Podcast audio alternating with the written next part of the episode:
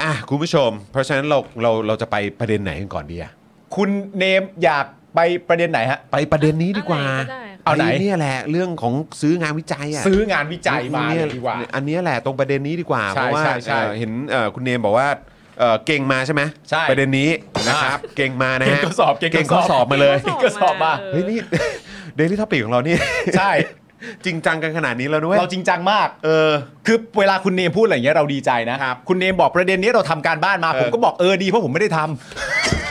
ถามอยู่ ถามถามถาเอมอก็เตรียมมาอยู่ เตรียมมาอยู่ เออนะครับอ่ะเพราะฉะนั้นเดี๋ยวเราจะมาดูเนื้อหาข่าวกันก่อน ใช่ นะครับแล้วเดี๋ยวหลังจากนั้นเนี่ยนะครับเราก็จะมาฟังความคิดเห็นนะค ครั รับบ แล้วก็มุมมองของชาวเน็ตของเราด้วยนะครับวันนี้ต้องขอรบกวนด้วยนะครับคุณเนมครับ ได้ นะฮะ ครับ อ่ะ ผม โอเค เริ่มต้นกันที่ประเด็นของดราม่าที่ถูกพูดถึงกันนะครับในโซเชียลมีเดียนะครับหรือว่าก็พูดถึงกันเยอะโดยเฉพาะในแวดวงการวิชาการนั่นเองนะครับ หลังต่างประเทศนะครับมีการเปิดเผยนะครับว่าพบเว็บไซต์ขายงานวิจัยครับ อืม โดยทำงานวิจัยไว้เสร็จแล้ว อืม ใครที่สนใจงานชิ้นไหนเนี่ยก็จ่ายเงินซื้อแล้วก็ใส่ชื่อตัวเองเป็นผู้วิจัย ช้อปปิ้งเลยอ่ะ ได้เบย เออ นะครับได้เบยนะนะครับ ส่วนราคาเนี่ยมันก็ขึ้นอยู่กับลำดับนะฮะของผู้วิจัย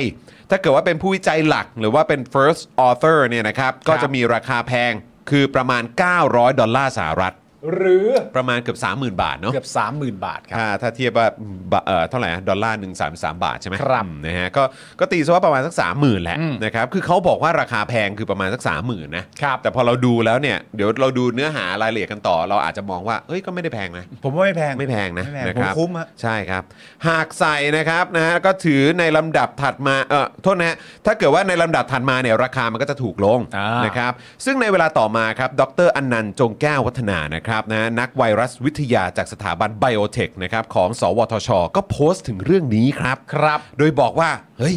มีนักวิชาการไทยเนี่ยใช้บริการเว็บช้อปปิ้งงานวิจัยนี้ด้วยจ้า อ่า อืม คุณผู้ชมช่วยกดอะไรที่มันรู้สึกว่า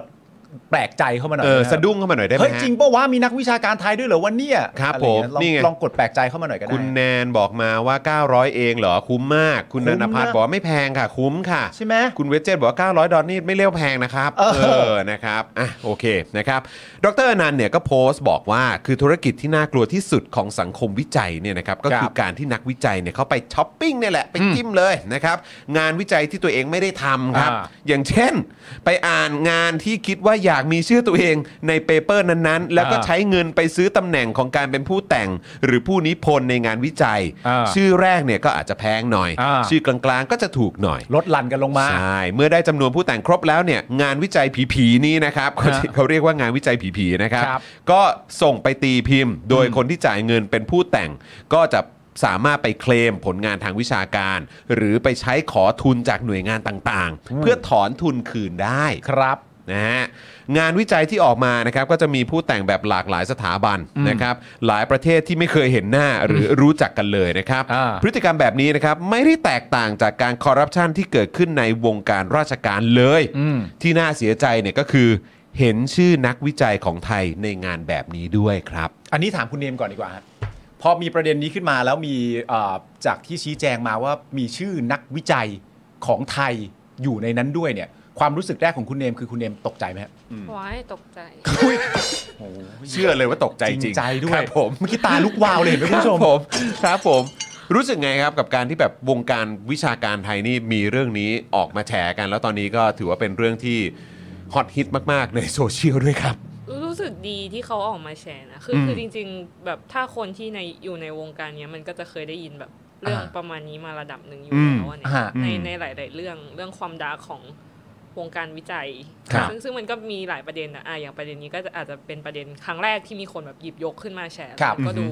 ดูชัดเจนและดูแบบดูเออกระเลิก ครับ ฮะ ครับอืม ประมาณ เอ นั้ อน อืมอืมอืมแต่ว่าคือพอมานั่งคิดดูแล้วเนี่ยคือแบบเราเองก็มีความคาดหวังกับวงการวิชาเอ่อวงการวิชาการไทยแบบพอสมควรนะ อืมม คือเพราะหลาย ๆ ครั้งเวลาเราแบบนำเสนอข้อมูลอะไรต่างๆ หรือว่า ใช่ พยายามไปติดตามข้อมูลใด ๆ ก็ตาม เราก็มีการอ้างอิง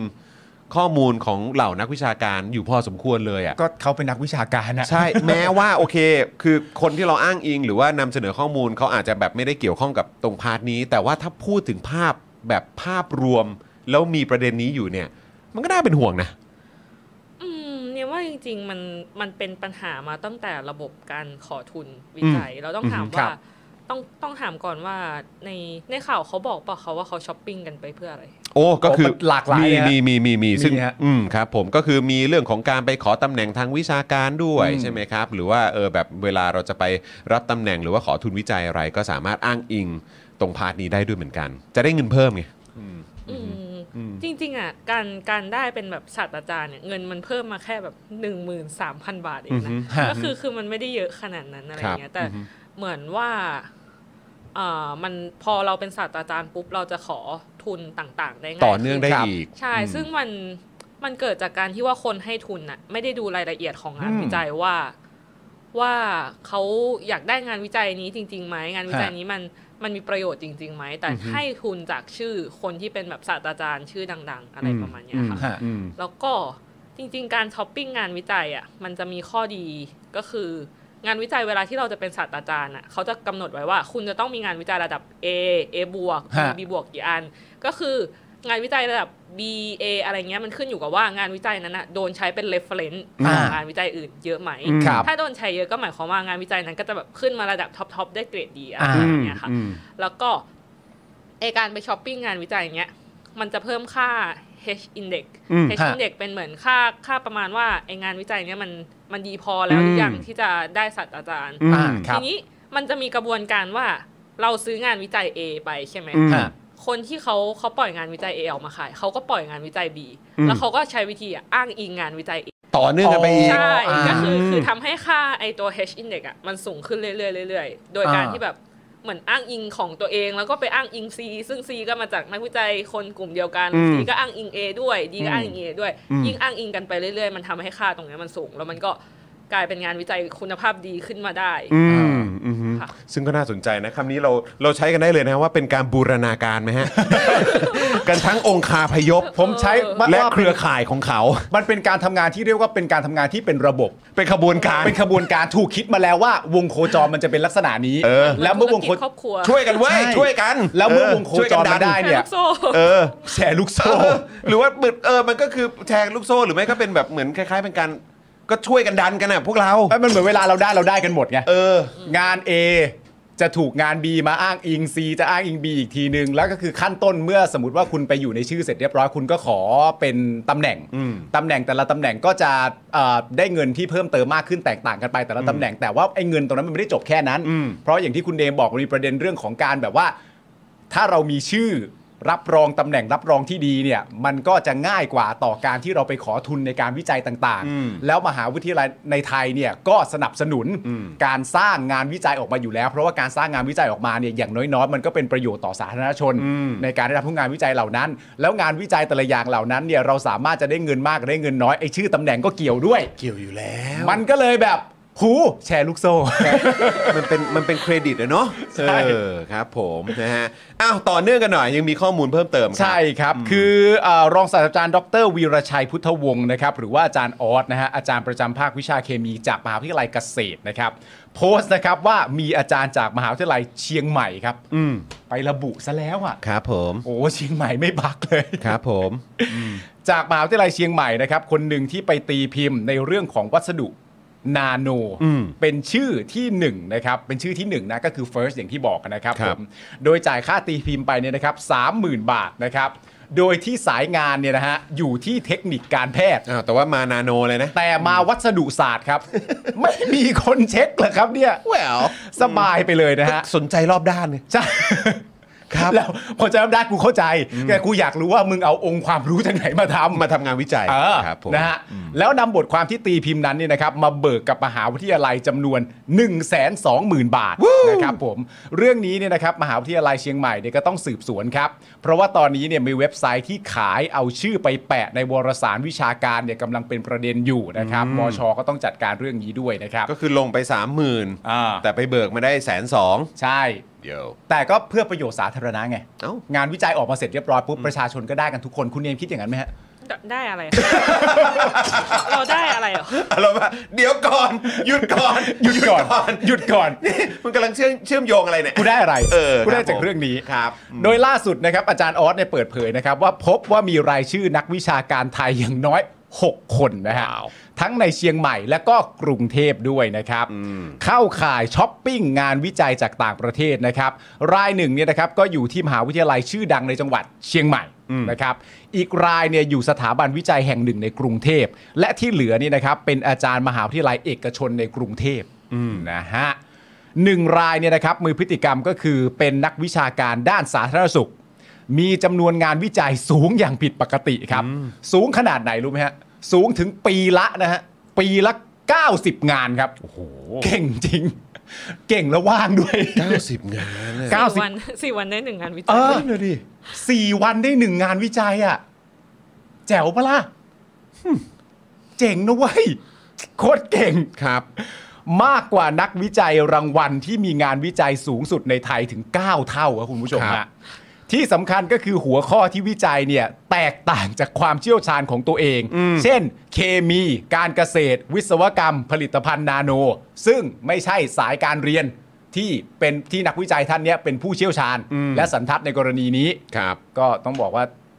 เอ่อเก่งนะฮะ เก่ง มาก ค ค รั รั บบ ผม เก่งครับผม ซึ่งข้อมูลเพิ่มเติมนะครับผมงานวิจัยเนี่ยนะฮะอย่างที่เราบอกไปแล้วที่คุยกับคุณเนมนะครับก็คือเป็นสิ่งสำคัญในการยื่นขอตำแหน่งทางวิชาการครับก็คือผู้ช่วยศาสตราจารย์หรือพศเนี่ยนะครับรองศาสตราจารย์หรือว่าศาสตราจารย์เองก็ตามเนี่ยนะฮะโดยผู้ขอเนี่ยนะครับจะต้องมีงานวิจัยที่ตัวเองเป็นผู้วิจัยหลักในผลงานชิ้นนี้ ให้เข้าใจง่าย ๆ ก็คือว่าเอ่องานวิจัยหนึ่งงานเนี่ยสามารถจะมีผู้เขียนสักกี่คนก็ได้ มันก็แล้วแต่มีสัก 10 คน 12 คนอะไรต่างๆนานาก็ได้ แต่เพื่อจะขอได้เนี่ยเราต้องเป็นผู้วิจัยหลักในผลงานชิ้นนั้นๆ มันถึงเป็น 900 ดอลลาร์อย่างที่ว่าเนี่ยนะครับ ครับ ซึ่งเมื่อได้รับตำแหน่งทางวิชาการมาแล้วเนี่ยนะครับนอกจากจะได้ความเชื่อถือแล้วเพราะมันก็ดูเท่มากเนี่ยนะฮะยังได้เงินประจำตำแหน่งทางวิชาการเพิ่มขึ้นจากเงินเดือนปกติอีกด้วย และก็ยังนำไปยื่นต่อมหาวิทยาลัย เพื่อนำไปทำการวิจัยอื่นๆก็ได้อีกด้วยนะครับ เพราะฉะนั้นก็คือหมายความว่าก็คือจะได้เงินเดือนเพิ่มขึ้น ใช่ ใช่ไหมครับ จากที่ ตำแหน่ง ได้อยู่แล้ว ที่เวลาเราไปขอ ใช่ อ่า ใช่ไหมครับ แล้วก็ในเรื่องของการไปของบในการทำวิจัย อืม อันนี้ก็ได้ด้วยเหมือนกันก็อยู่ที่การจัดสรรปันส่วนอะไรของคุณเนี่ยเออว่า อ่า จะเป็นยังไงบ้างในการ ครับ ในการลงทุนของเขานะครับ ฮะ แต่คือด้วยความที่คุณพ่อนะฮะคุณพ่อของของผมเนี่ย ครับ เออนะครับก็คือแกก็เป็นอาจารย์ด้วยใช่ไหม อืม ก็คือจริง ๆ ก็เห็นตั้งแต่เด็กอะเวลา ฮะ เขาทำงานวิจัยอะคือแบบเมื่อกี้เราบอกว่าอะไรฮะสี่วันได้หนึ่งงานใช่ไหมฮะ ก็ถ้า 90 ผลงานใน 1 ปีอ่ะ คือแบบ สี่วันได้ คือ หนึ่ง กู งาน นั่งฟังนี้กูก็ตกใจจริงๆนะ เออ เพราะว่าคือแบบเห็นพ่อตัวเองเนี่ยทำงานวิจัยก็ไปที่นั่นไปที่นี่หาข้อมูลตรงนั้นกลับบ้านมาปวดหัวแล้วก็ต้องไอ้นั่นไอ้นี่โอ้โหคือแบบมันใช้เวลามากๆอ่ะ เอาก็งานวิจัย ก็ อะครับ ใช่ไงแล้วพอแบบ ไอ้ห่าสี่วันมึงได้งานหนึ่ง ไม่ตอนทำซีเนียร์โปรเจกต์ยังใช้แบบสี่เดือนเป็น ใช่ไหม ใช่ไหม ทำตี ใช่ไหม สิทธิ์เรายังทำกันนานมากเลยนะ เออนี่คือสี่วันที่หนึ่งงาน แต่ว่าคุณนัทวัฒน์เนี่ยให้ความเห็นมาน่าสนใจ มันอาจจะเป็นอย่างนี้ได้ไหมคุณเนมก็คือว่าเขาอาจจะดองงานไว้ 10 ปีแล้วปล่อยทีเดียว มันเลยได้แบบพรวดเลย มีประโยชน์อะไร ใครได้ประโยชน์อะไรจากตรงนั้น อารมณ์ว่าทำไม ทำทำแบบนั้นทำไม ทำไม มึงดองทำไมมึงเป็นมะม่วงเหรอดองทำไมฮะ เออ นะครับ ก็อย่างที่บอกไปครับ คือเวลาเราเห็นแบบเราเห็นอะไรแบบนี้ออกมาเราก็เราก็สะเทือนใจ แล้วยิ่งมันเป็นอะไรที่ที่เราก็คุ้นเคยเห็นด้วยก็คือแบบอ่าไม่ว่าจะเป็นคุณพ่อไม่ว่าจะเป็นคุณแม่ อ่า ใช่ไหมเออพี่สาวพี่ชายของเราเนี่ย อืม เออเขาก็แบบหรือคนที่เรารู้จักที่อยู่ในแวดวงวิชาการที่เขาทำงานวิจัยกันอยู่จริงๆอ่ะ อ่า คือเรา ใช่ มันฟังแบบนี้ก็ก็สะเทือนเหมือนกันนะ คือถามคุณเนมเท่าที่เราฟังมาถึงณตอนนี้คุณเนมมีความรู้สึกว่าข้อหน้ากังวลสุดๆ จากเรื่องเนี้ยสำหรับคุณเนมมันคืออะไรฮะ อืม มันคืออะไร มันมันคือการที่ที่อะไร มันก็ดูน่ากังวลไปหมดนะ ใช่ มันก็ดูน่ากังวลไปหมด เออ แต่แต่ก็รู้สึกว่าแบบว่าในในความคิดคนปกติอะคำว่าศาสตราจารย์มันคือนอกจากคุณมีความรู้ที่เราเชื่อถือแล้วอะมันยังต้องมีจริยธรรมหรือว่า อืม มีความน่าเชื่อถือในในสิ่งนี้ด้วยอะ ฮะ แล้วถ้าสมมติว่างานวิจัยมันยังซื้อกันได้อีกหน่อยงานวิจัยออกมาแล้ว เรายังสามารถเรฟเฟรนงานนั้นมาใช้ได้อย่างถูกต้องหรือเปล่า อืม โดยเฉพาะในสายวิทยาศาสตร์ที่มันต้องแบบมีความแม่นยำของ อืม ข้อมูลสูงอะไรอย่าง อื เงี้ย มอืม ฮะ คือแบบผมจำได้เลยว่าคุณพ่ออะ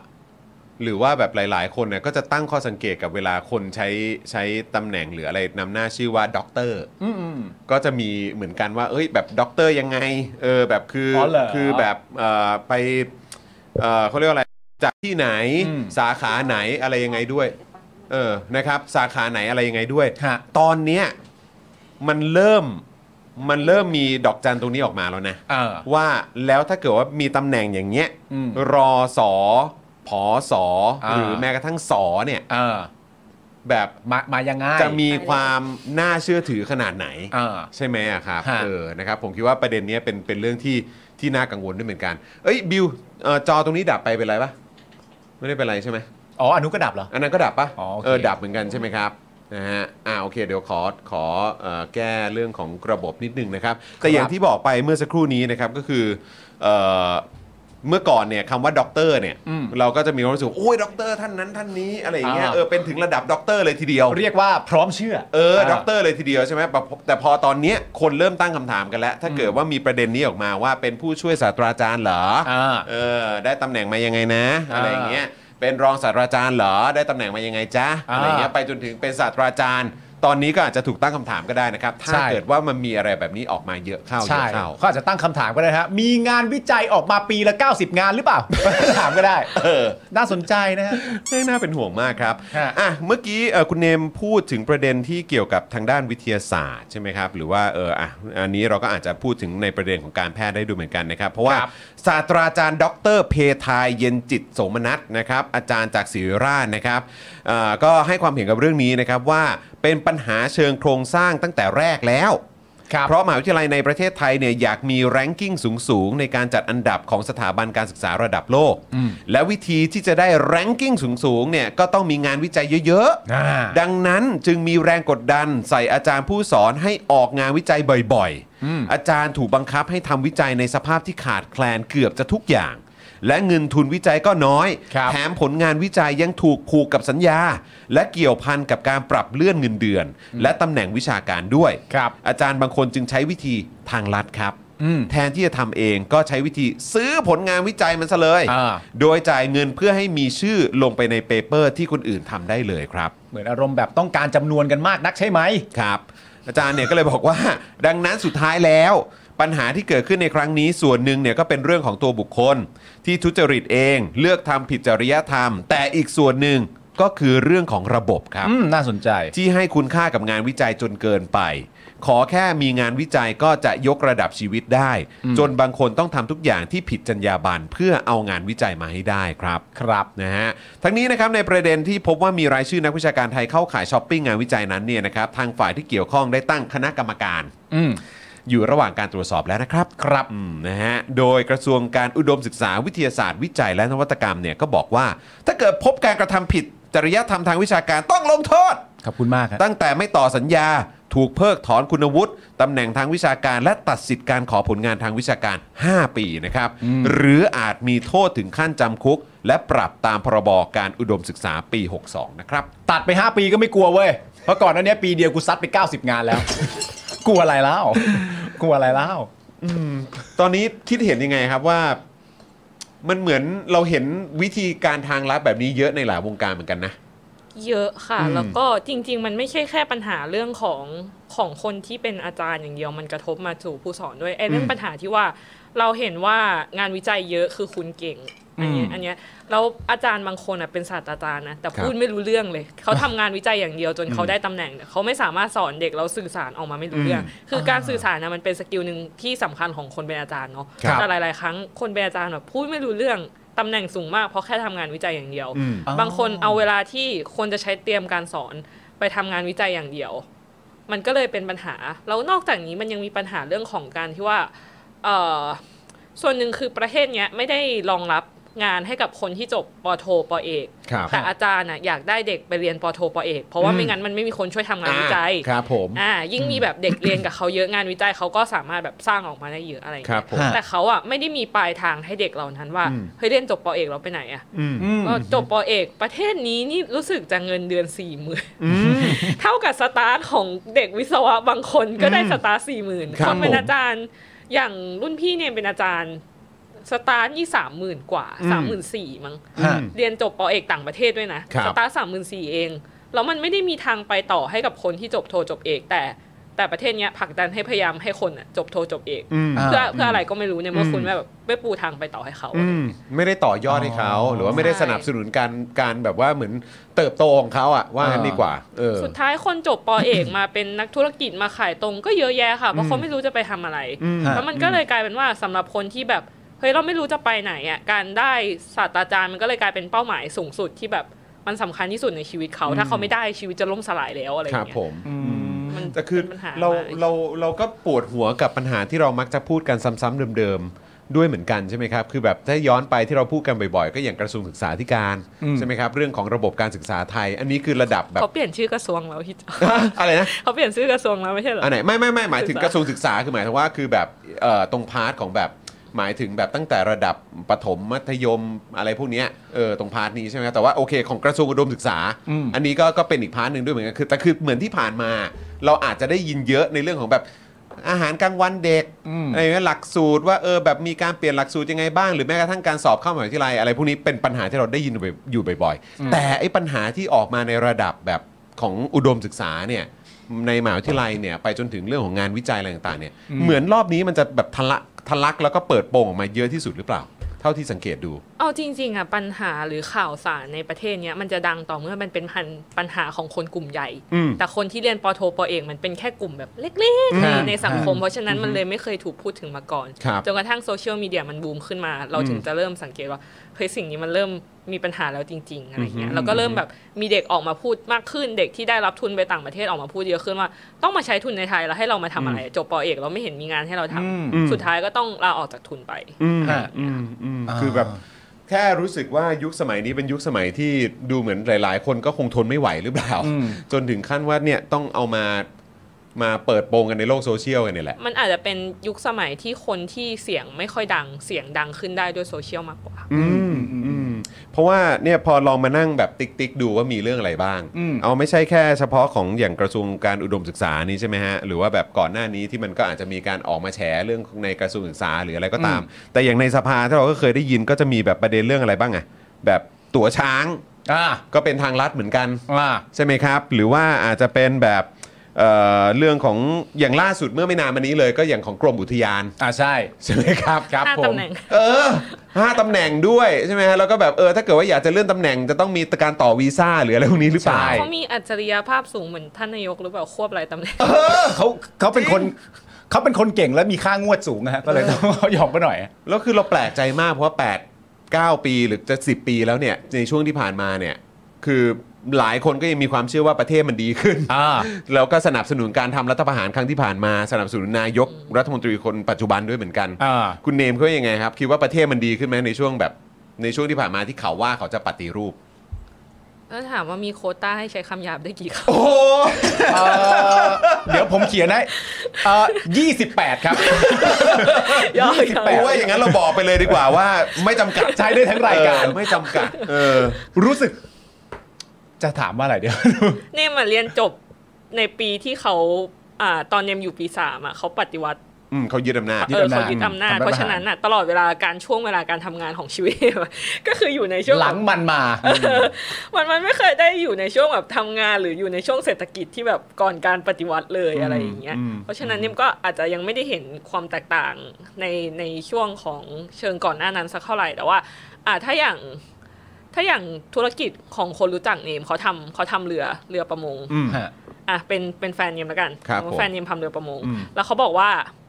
เนี่ยตอนตอนที่คบกันเป็นแฟนอ่ะก็คือตอนปีสี่ อืม เขาก็บอกว่าเนี่ยเดี๋ยวคบเนมชอบกินกุ้งมากเลย อืม ก็แบบ ฮะ คบกับเราอ่ะเดี๋ยวเราพาไปลงเรือประมง แล้วแบบไปจับกุ้งกินแบบสดๆกลางทะเลเล ส ย ดๆเลย คบมา 8 ปียังไม่ได้กินกุ้งวันหนึ่งเป็นเมนร้องไห้เลย ครับ พี่ ผม ผิดสัญญากับหนูหนูคบพี่มา8ปีหนูไม่เห็นได้กินกุ้งเลย เออ เราทำ พี่เขาทำอะไรไม่ได้เขาบเออกอ เอาก็รัฐบาลมันยังเป็นคนเดิมอยู่พี่ก็เอาเรือออกให้ไม่ได้ เฮ้ย สุดท้ายมันก็เป็นปัญหาครอบครัวนะ เออเออเออเออคือแม้กระทั่งเรื่องแบบนี้มันก็กระทบเหมือนกัน ก็มันก็จะน่าตกใจนะครับ ถ้าแฟนคุณเดมบอกว่า จะมาโกรธอะไรกับ 8 ปีเรื่องนี้ ไอ้นั่นก็ 8 ปีเหมัน เออ มันคืออะไร เออจุด สัญญา แบบ สัญญา เออสัญญา เออสัญ ไง ญา คบตั้งแต่แบบคบกันตอนแรกไง เออ ไหนไหนกุ้งสดๆไหน เออ บอกว่าเรือจะออกได้ไง เออฮะ ไม่เห็น เออฮะ ได้เลย เดี๋ยวเราจะต้องเมาส์กันหลังรายการนะครับ กับแฟนคุณเนมว่าเหตุใดกันหนอ เรือจึงไม่ได้ออกนะฮะอันนี้เรื่องใหญ่นะฮะ ไม่อันนี้อันนี้ มัน เป็น มัน เป็นจริงจังจริง เอ จั องเออ เรื่องว่า อือฮึ อ่าที่เขาไม่ให้ออก เออ เพราะว่าเหมือนเหมือน UN ก็จะไม่สนับสนุนประเทศ อ่าโอเคประเด็นนั้น มัมีการ อืม บีบกดดันมาทางบบ ตั้งแต่ตอนนู้นแหละ เรื่องผิดกฎหมายนู่นนี่ เรื่องข นั่ อน งการค้ามนุษย์เรื่องของอะไร ใช่ พวกนี้ ประมาณนั้น อืมแรงแรงงานทาสอะไรพ แร วก ง นี้ งาน ก็มี ทาสพวก ด้วย เทียนั่นเทียนี่อะไรพวกนี้ ใช่ ใช่ไหม ใช่ใช่เออ อ่า คือแบบฟังดูแล้วก็แค่บอกว่ารู้สึกว่า คือผมเชื่อว่าตั้งแต่เอ่อคุณเนมแบบอาจจะติดตามรวบรวมข่าวสารมาสรุปให้ฟังเนี่ย ผมว่าช่วงนี้มันก็คือแบบที่ผ่านมามันก็คงมีอะไรให้แบบ ว้าวนี่คือประเทศไทยเหรอเนี่ย ไม่แต่จริง ๆ นะเพื่อนคือการที่ได้ยินคุณเนมบอกว่าคุณเนมเริ่มต้นชีวิตการทำงานก็คือเริ่มต้นในยุคของไอ้นี่เลย เออ มันเศร้านะครับ เออเออมันแซดสตอรี่มากเลยอ่ะ เคยเคยจินตนาการไหมว่าถ้าเกิดว่าไม่ใช่ไอเนี่ยแล้วเราไม่ได้อยู่ในสถานการณ์ เค แบบเนี้ย ยอย่าง เ น้อยเราก็จะต้องได้นั่งแบบรถไฟฟ้าในราคาที่แบบดีกว่านี้อะไรอย่างเงี้ยเดี๋ยวครอบคลุมกว่านี้ อืมอืม เรื่องใกล้ๆตัว คุณภาพชีวิตอะไรต่างๆ ใช่ ด้วย ซึ่งคุณภาพชีวิตเป็นเรื่องใหญ่ ใช่ นะฮะ อืมนะครับ โอ้โห โอ้นี่เพิ่งข่าวแรกนะคุณผู้ชม เฮ้ยแต่ว่าในประเด็นข่าวเนี้ยเราสามารถมองในแง่ดีได้ไหมฮะ ว่าหลังจากหลังจากนี้เป็นต้นไปเนี่ยนักศึกษาทุกคนไล่มาตั้งแต่ระดับประถมมัธยมแล้วก็นักศึกษามหาลัยปอโทปอเอกก็ตามเนี่ย หลังจากนี้เนี่ยเขาจะไม่เชื่องานวิจัยโดยทันที อืม เขาจะต้องทำการศึกษาก่อน ว่าแต่ละคนเป็นยังไงกันบ้าง มันก็สามารถเป็นการพรูฟหรือตรวจถูกผิดได้มากขึ้น นี่ไงซิลเวอร์ไลนิงข้อดี ขอบคุณมากเพื่อน ไม่ไม่ใช่แบบไม่ใช่แบบไม่ใช่แบบขอขอขอเถียงก่อนขอเถียงก่อน เถียงครับ ในในในฐานะเด็กวิทย์ในใน เออ ฐานะเด็กวิทย์เวลาเราเราจะเอางานวิจัยมาใช้อะเราไม่ อ่า สามารถแบบดูหัวข้องานวิจัยแล้วแบบหยิบมาเหมือนในทวิตเตอร์มันจะแบบมีหัวข้องานวิจัยแล้วก็หยิบ ฮะ มาทวิตเลยมันมันไม่ หา ได้ ไม่ได้อยู่แล้ว เออมันมันต้องดูเมธอดด้วย ครับ อ่าว่าเมธอดเท่าไหร่ มันมาได้ แล้วการ ยังไง การอ่านค่าผลเขาใช้ค่าสถิติแบบไหน มันมีอะไรเยอะแยะกว่านั้น แต่ว่าในเชิงของคนนอกอย่างแบบคนที่ไม่ได้เรียนทางสายวิทย์มาหรือ ฮะ ว่า ไม่ได้รู้เรื่องการอ่านสถิติอะเขาก็อาจจะเชื่อไปโดยที่แบบไม่ไม่ได้ตรวจสอบก่อน แล้วก็อ้างอิงไปเลยด้วยก็อาจ ใช่ จะมี มันอาจจะเป็นความเข้าใจผิดที่แบบ อืม ใหญ่หลวงและยิ่งใหญ่ เรื่องใหญ่นะ แล้วมันก็จะส่งผลแบบเยอะเหมือนกันก็คือว่าอ่ะในแง่ของว่าอ้าวคนนี้ไม่ได้ทำงานวิจัยจริง ความน่าเชื่อถือเครดิตเอ่อเครดิตอะไรต่างๆ มันก็อ่ะอันนี้ก็อีกประเด็นหนึ่ อั ง นนั้น ด้วย อันนั้นเป็นเรื่องส่วนตัวเขาแห ค ละ ราวนี้ ใช่ใช่ใช่ เรื่องของการหยิบเอานำมาใช้เอามาอ้างอิง อันนี้ก็เป็นเรื่องใหญ่ด้วยเหมือนกัน ใช่ มันก็ต้อง เออ ไปตรวจสอบดูอีกว่าอะไรยังไง อืมแล้วก็ในระบบการศึกษาด้วยนะ อ่า ว่ามีคนแบบนี้อยู่ในระบบการศึกษาเนี่ยมันจะส่งผลกระทบกับ ใช่ แบบแวดวงยังไงบ้าง แต่เมื่อกี้เมื่อกี้ที่พี่ปัมบอกว่าแบบอ่ามันที่ที่มีคนที่ทำงานวิจัยเยอะๆไอ้เก้าสิบงานวิจัยต่อปีมันเป็นไปไม่ได้หรอก แต่บางทีมันจะมีเหมือนเหมือนเหมือน อาจารย์บางท่านที่เขาชื่อเสียงใหญ่โต ชื่อเสียงใหญ่ ฮะ แล้วถ้าสมมติแค่ใส่ชื่อเขาลงไปในงานวิจัยอะงบมันก็จะได้ง่ายขึ้น อาจารย์ท่านนั้นอ่ะ อ๋อ ก็อาจจะมีงานวิจัยแบบเยอะกว่าท่านอื่นเป็นพิเศษ เพราะว่าใส่แค่ชื่อลงไปก็ก็ได้งบแล้วอ่ะ อืม เออก็ อืม อาจจะ มันก็จะเป็นผล ไ ดีต่องานวิจัยชิ้นนั้น ใช่ ๆ ถ้ามีชื่อบุคลากร ใช่เขา ผู้ยิ่งใหญ่คนนี้เข้า เขา ไป ก็อาจจะเข้าไปดูงานวิจัยแบบบ้าง อาจจะเข้าไปดูแบบนานๆทีบ้าง แต่ส่วนใหญ่คนที่เป็นแบบเนี้ยก็จะเป็นงานวิจัยที่อยู่ใน